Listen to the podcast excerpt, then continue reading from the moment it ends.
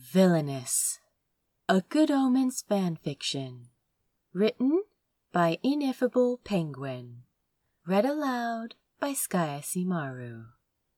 If you enjoy this podfic, you can check out the original story on Archive of Our Own.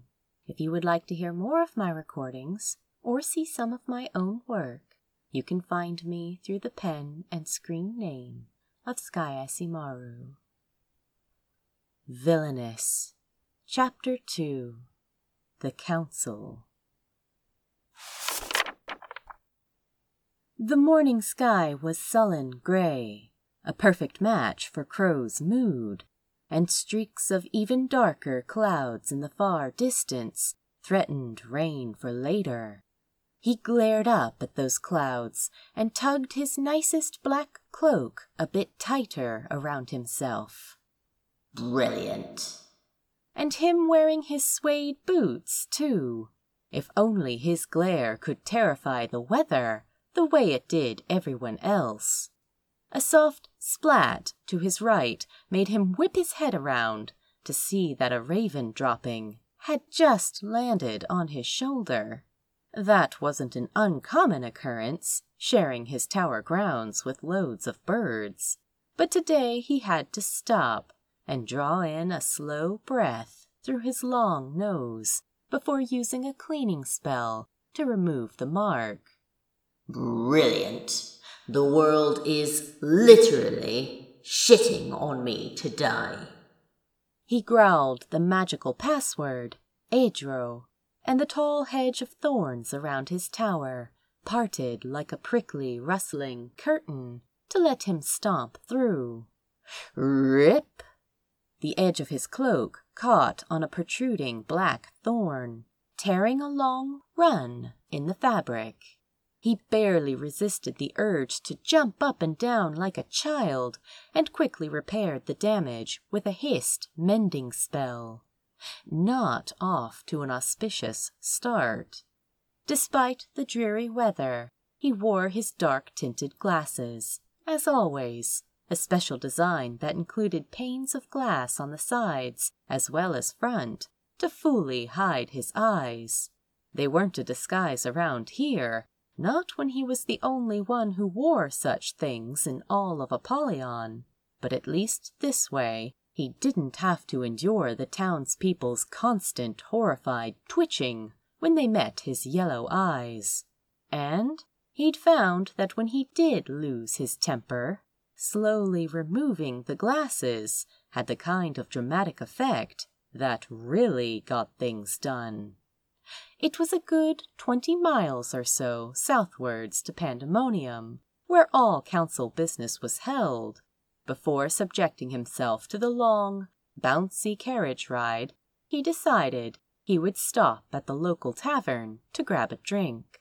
It was still early for alcohol, but when it came to the council, a bit of liquid fortification could only help. He trudged his reluctant way through the dirt streets of the closest town, half a mile from his tower, ignoring the askance looks and the way crowds retreated uneasily from him like the tide, the way people scurried nervously out of his way, and mothers clutched at their children as he passed. The bolder ones glared outright, but he shrugged that off too. It was second nature by now. Around here, his red hair marked him as clearly as his yellow eyes did. There weren't enough redheads out there for him to not be easily recognized. He stood out like a lit flare in a dark room, and once recognized, a sorcerer was never forgotten. A sorcerer's innate powers manifested at birth but came into full bloom when adolescence struck, which was essentially being handed a big ball of seething chaos right when least equipped to handle it.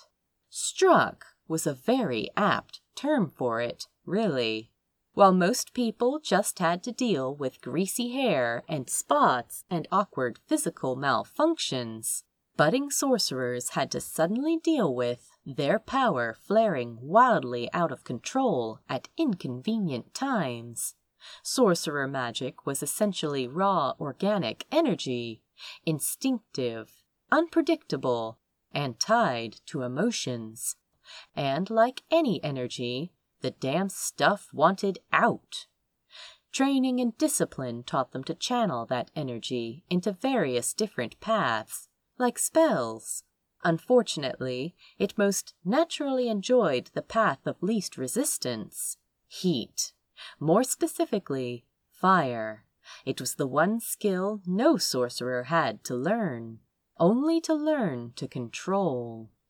This did not exactly endear them to the local mundane populace. As he approached the rough-hewn double doors of the tavern, black cloak flapping, two weaselly little peddlers that always lurked nearby flinched back from him. He ignored them.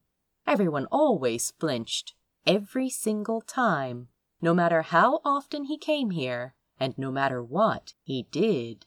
They'd flinch if he broke wind or blew his nose too loudly. One of them also made the sign against evil and spat on the ground as he passed. Crow hissed and set fire to his fruit cart out of pure spite. Hm! Give the bastard something to flinch about. Hackles up, he ignored the panicked shouts and swept past the flaming cart into the tavern. At age sixteen, recently orphaned and just moved in, Crow had personally been responsible for, accidentally, burning down the local pub when he lost his temper. Twenty-two years later, and it was still a large, blackened, empty space on the edge of town. It just sat there, serving as a constant grim reminder of how dangerous and unpredictable sorcerers were.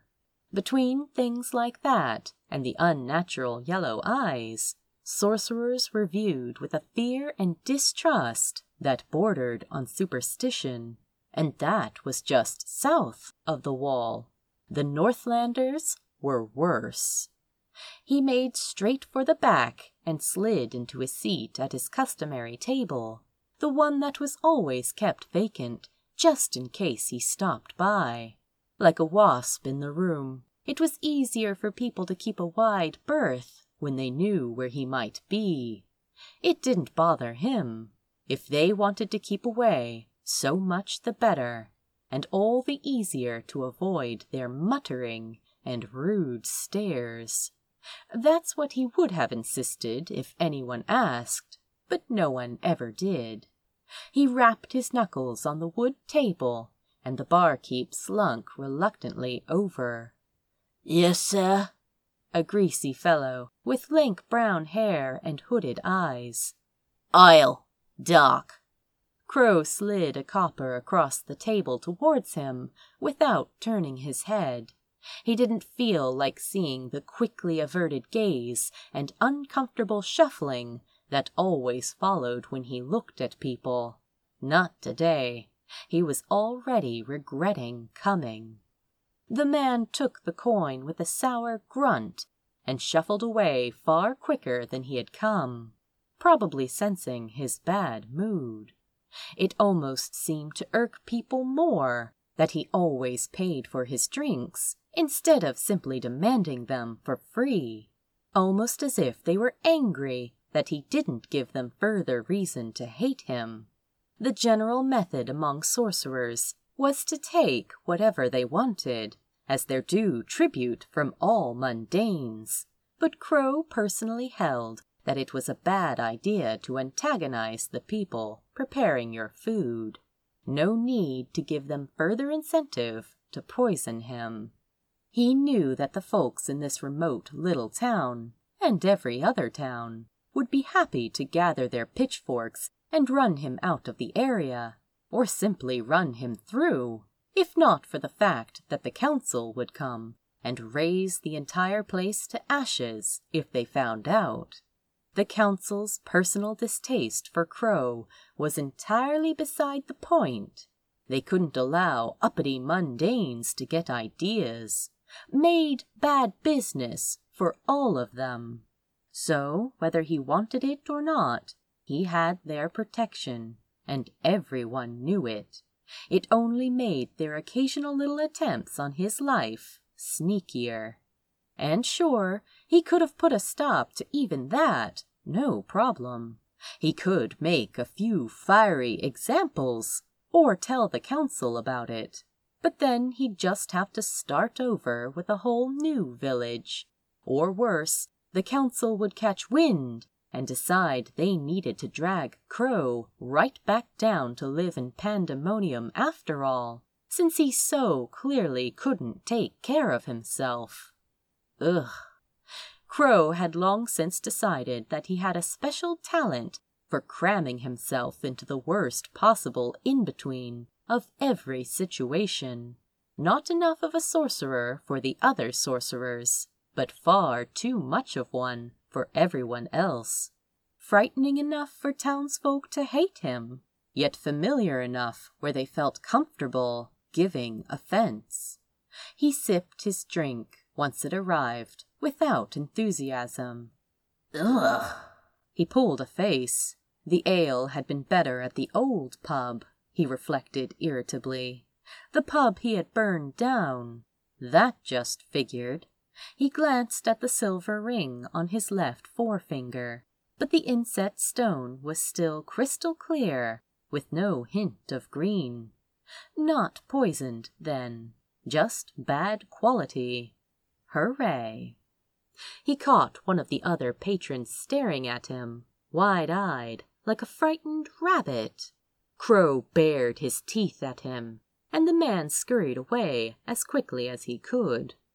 Occasionally he was briefly tempted to give in to the pressure and move down to Pandemonium, where the common people were so cowed and used to sorcerers that they would never dare be disrespectful.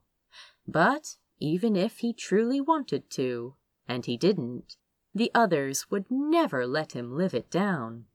Oh, they would love that, wouldn't they? Come crawling back with his tail between his legs. No. Besides, living there would mean he had to live near all the other sorcerers, under the direct, displeased eye of the council. He would be constantly involved. The very thought made him shudder into his mediocre ale. At the end of the day, he much preferred the open disgust and fear of the mundanes to the constant disappointment he felt steeped in whenever he mingled in sorcerer society. The crazy bastards were all just so damned enthusiastic about everything, about being sorcerers, about their inevitable return to power, about strutting around and ruling their little southern kingdom. But that was sorcerers for you. And that was how it had been ever since the Great War. Ever since a large group of sorcerers had first got it into their thick heads that they, as the ones with innate magic, and therefore the superior beings, should be ruling the kingdoms themselves. Apparently, short-sightedness was also an innate trait of sorcerers because they had failed to consider that their magic was very finite, and kings had armies. It didn't matter that you could kill ten men at a time when kingdoms had entire battalions to throw at you. The Great War was a very optimistic term for it, really. It had been more of the Great Rout, not that the sorcerers would ever admit it, and every surviving sorcerer family had been permanently evicted from the northern half of the continent as traitors. The wall was built to keep them out. Since then, everyone had settled into a very comfortable hereditary enmity. The sorcerers ruled everything south of the wood, and the kings, with their shining white palaces and codes of honor, claimed the much nicer northern lands. Life churned on. Naturally, each side still took every possible opportunity to plot and snipe at each other. Crow preferred to stay out of it, when he could. They were all equally tiresome.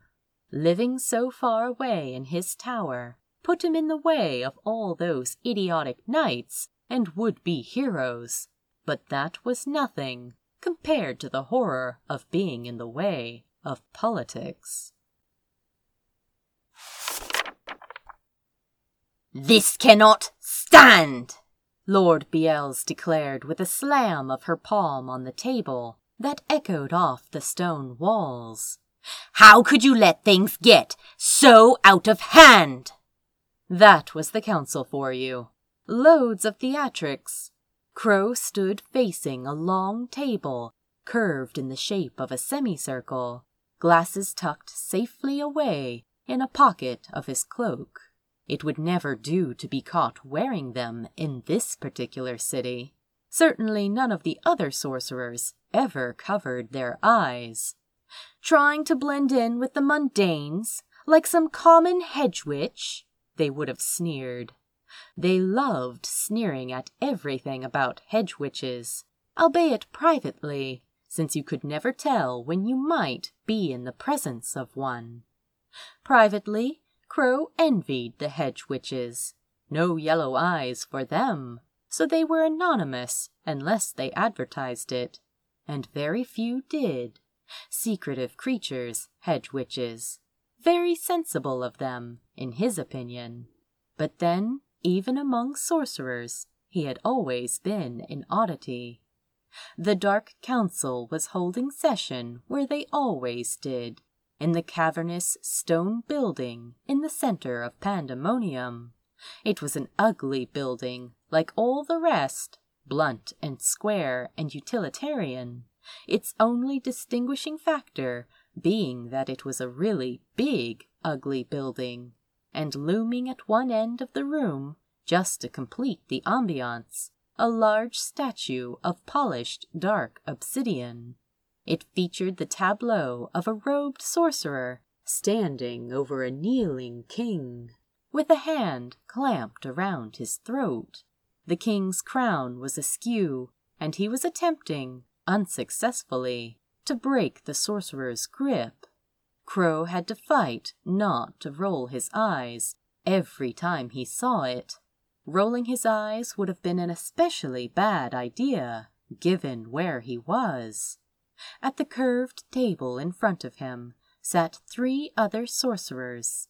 They probably thought sitting at such a huge, marble topped table made them seem grand and intimidating but with so much empty space stretching to each side, they just looked like a few dried peas rattling around in an empty bowl.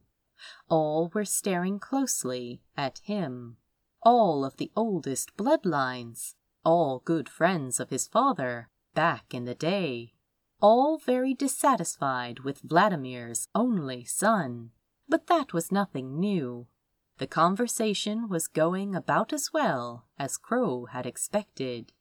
To the right was Dagon, or, as they all styled themselves, Lord Dagon. The sorcerer families all clung to their original titles of nobility, despite not having bent the knee to a crown in three hundred years.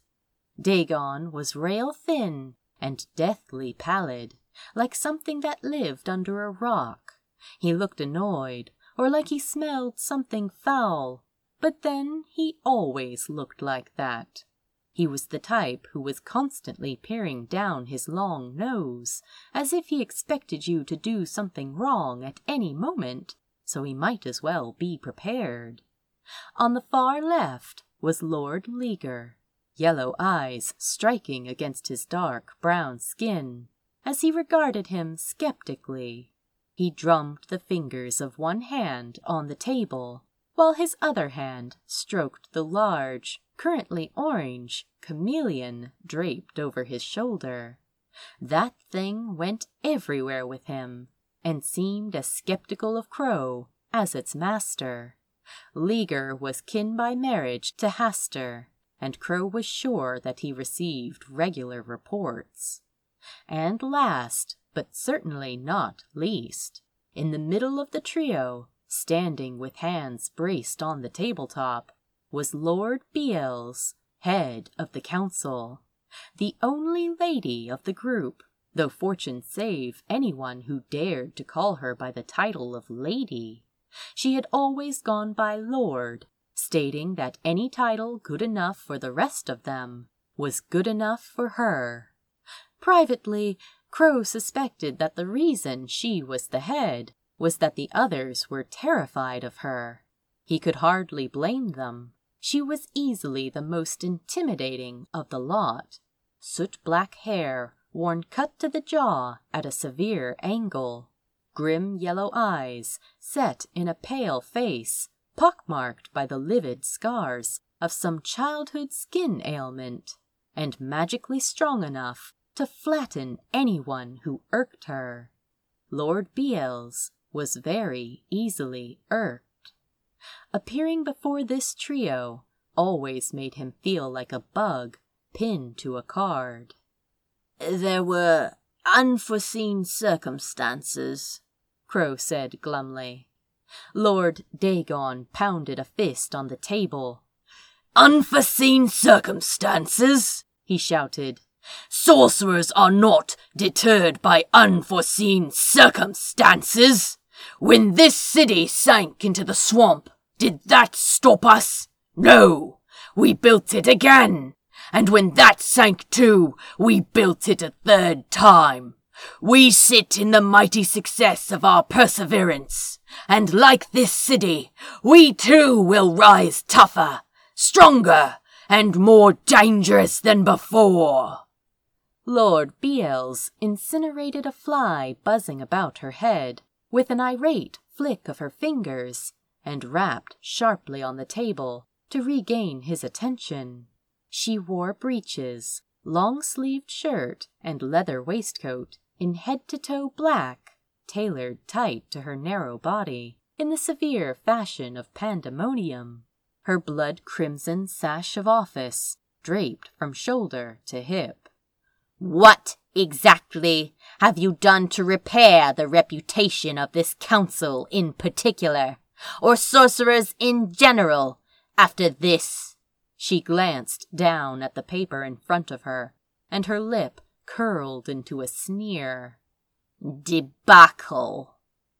Um, you need to keep up appearances, she added, before he could say anything more.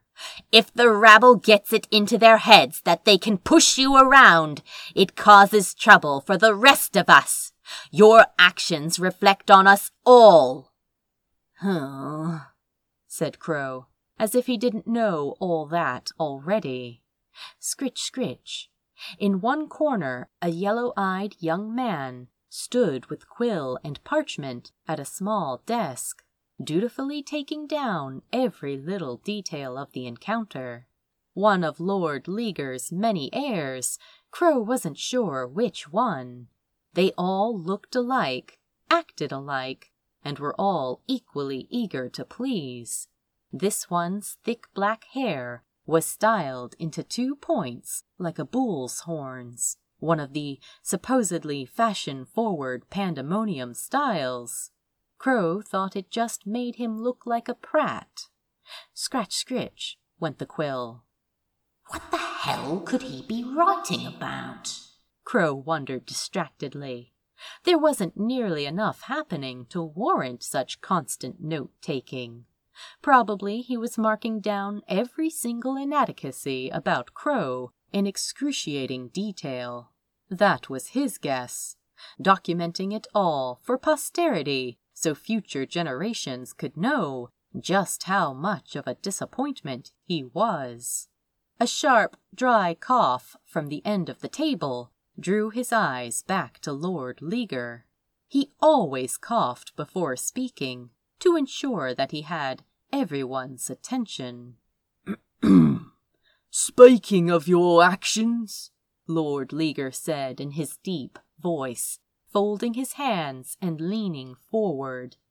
You still have not, by our latest reports, even fathered a single heir. Crow had to deliberately unclench his fists at his sides. This again. He'd been expecting it, but that didn't make it any more fun. Sorcery ran in bloodlines, but unreliably. All it took was one parent to carry the sorcerer blood, technically, but it would often take a handful of tries. One could always be counted on to crop up by the eighth child. So all sorcerers were expected to be as, um, prolific as possible to increase their population, or at least put in an effort as often as possible. It was their duty for the good of the cause, and most sorcerers applied themselves enthusiastically to that duty. By now, half the common people in Pandemonium were some sort of ungifted sorcerer descendant, discarded attempts along the way to producing an heir. As in all other things, Crow himself had been something of an anomaly, since he had been his father's first and only child, and a sorcerer on the first go. There had been such high hopes for him, initially. Oh, uh, yeah, I'll get right on that, he said, unconvincingly. Three pairs of yellow eyes regarded him with suspicion. The scribe's damned quill went scritch scratch in the silence. The embarrassing truth was that despite their decades of prodding, he simply had no interest and would have had no idea how to go about it, even if he did.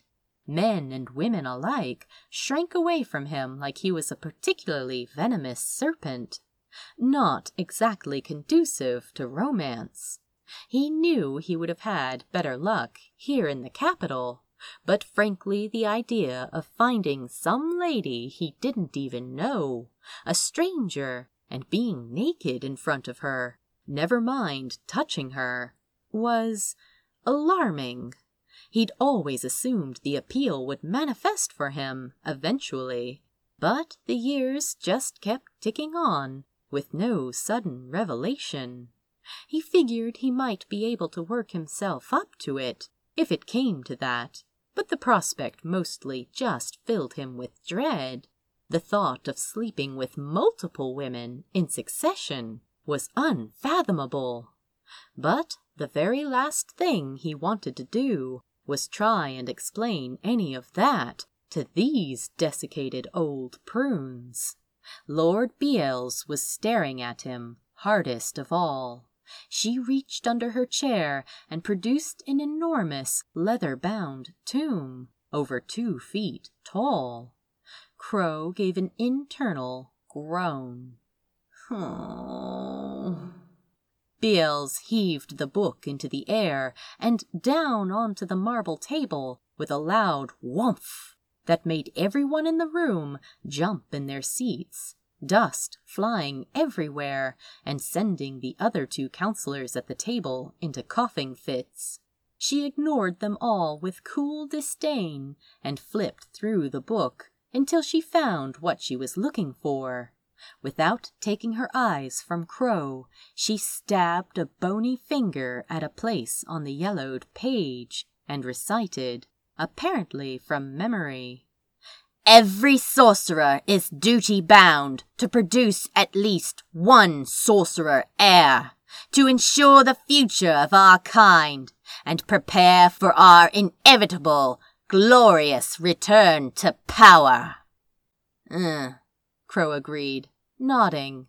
He knew the tenets as well as anyone. His father had lived and breathed them.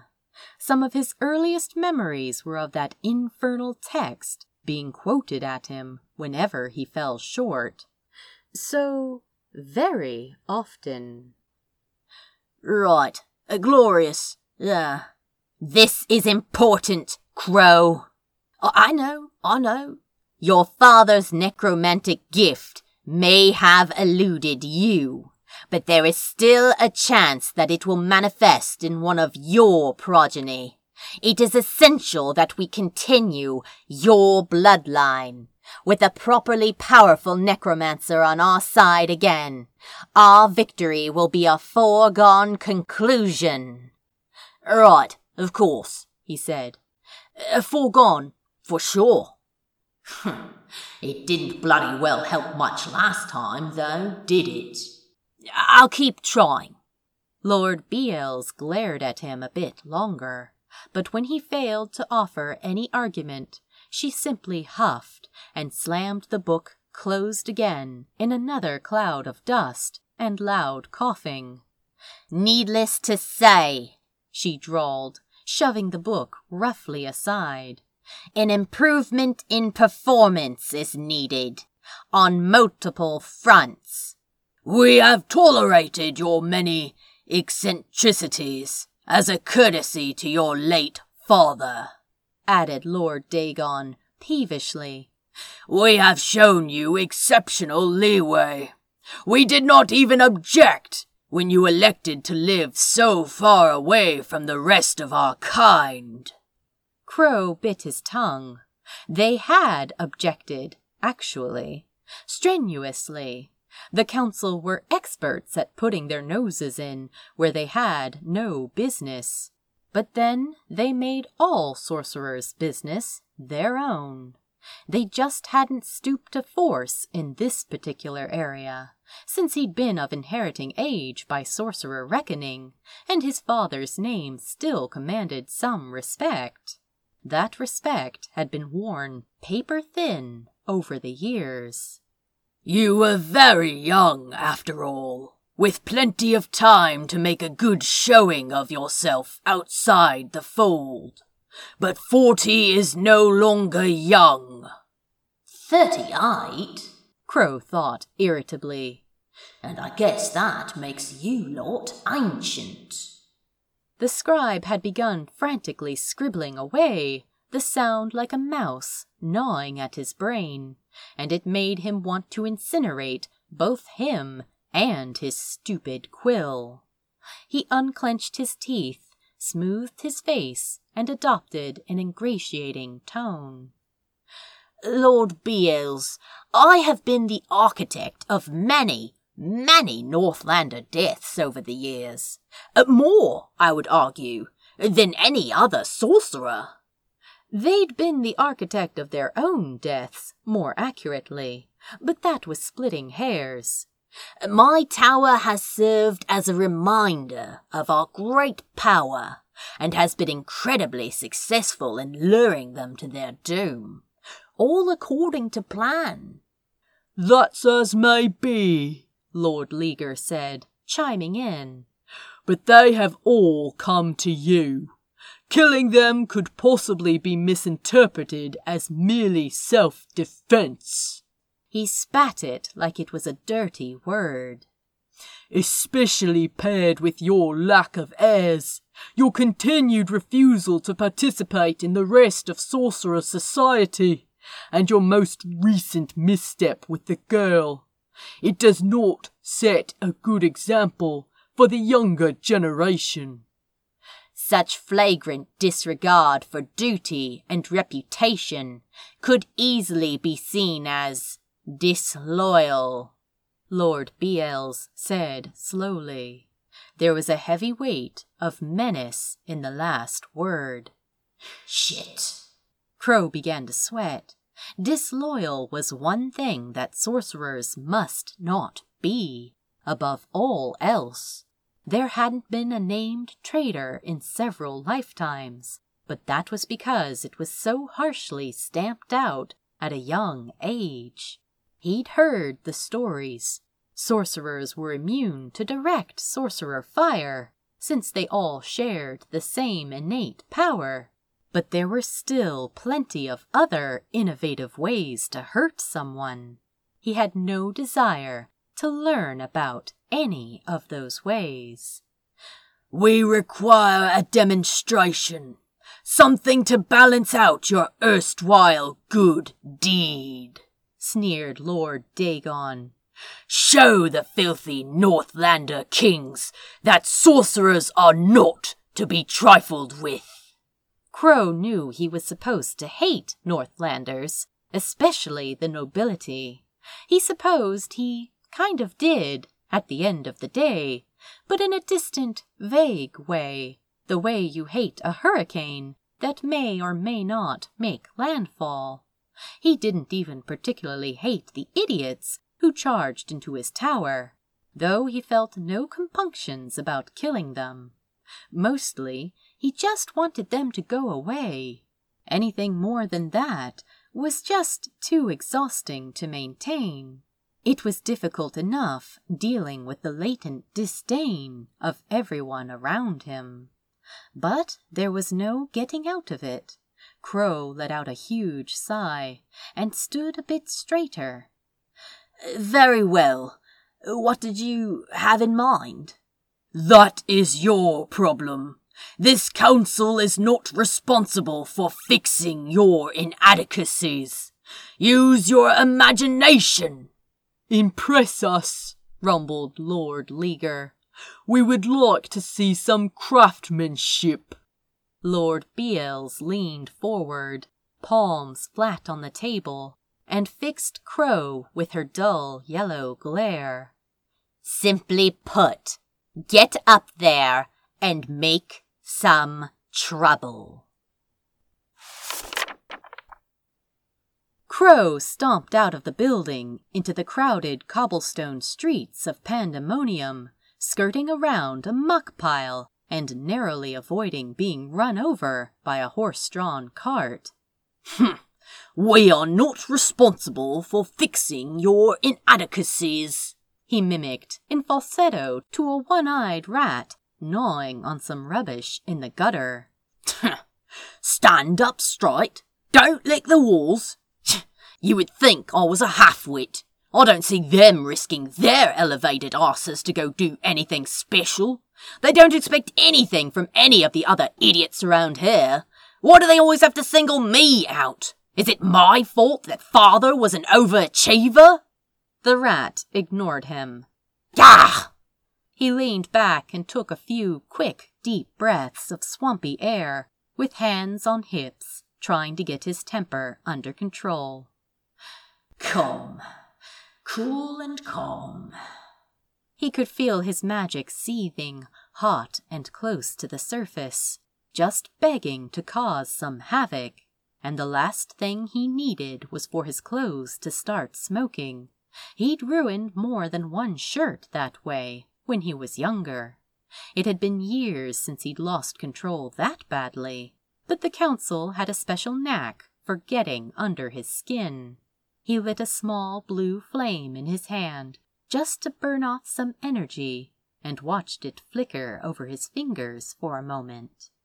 Hm, absolute wankers, he muttered, and crushed the flame in his fist. Passerby had begun to shoot him curious looks at this point. He ignored them. He kicked half-heartedly at the rat, but missed and only managed to splatter his nice boots with stinking muck. The rat didn't even flinch. People flinched, but not rats. Didn't that just figure? Ugh, how he hated this city, he thought as he used a cleaning cantrip to remove the mud humid and cramped, and the narrow, crooked streets stank of tar and sweat. The fog had finally burned off, but the sky above still contrived to look dreary, which fit very well with the dull and sooty buildings all around him. The people shuffling by were all furtive, shifty eyed looking folk, but thankfully none of them were sorcerers. There was no way, he decided, in a fit of temper, that he was riding that damned carriage twice in one day. He reached into his shirt and yanked out the smooth, round, polished disk of blood red stone that he always wore on a leather cord around his neck. His homing amulet, an artifact good for exactly one use per sunrise. Most sorcerer families had one left from the old days. It was one of two identical pieces that could be linked back to any location by placing its twin piece in that place, and then used to travel instantaneously, albeit one way. This one was scratched and chipped like all the rest that had managed to survive this long, but the spell on it was still strong. Its corresponding disc was buried right in front of the back door to his tower, an escape hatch. He spoke the word, and a dull red glow sprang up in a broad circle around his feet. The low slung buildings, murky sky, and swamp stink of pandemonium vanished, blurred, gray and black colors running together like ink left in the rain. He breathed a sigh of relief. Before he could draw two slow breaths, the world resettled and snapped back into focus on the rich green and brown wooded scenery of the rookery. The sky was clear and blue. He could see emerald tree tops above the thorny wall around him. The ravens were kicking up a racket about something or other, the harsh cawing familiar and comforting. Crow rested his forehead against the warm stones of his tower and sucked in slow, deep breaths of fresh air, laced with pine and earth, feeling his tension slowly evaporate. Home, home again. In a way, the trip had been very productive. Every time he started to second guess his self imposed exile, all it took was a nice trip to the capital to remind him why he had done it in the first place. End of chapter 2. Thank you for reading. Please drop by the archive and let the author know what you thought of their work.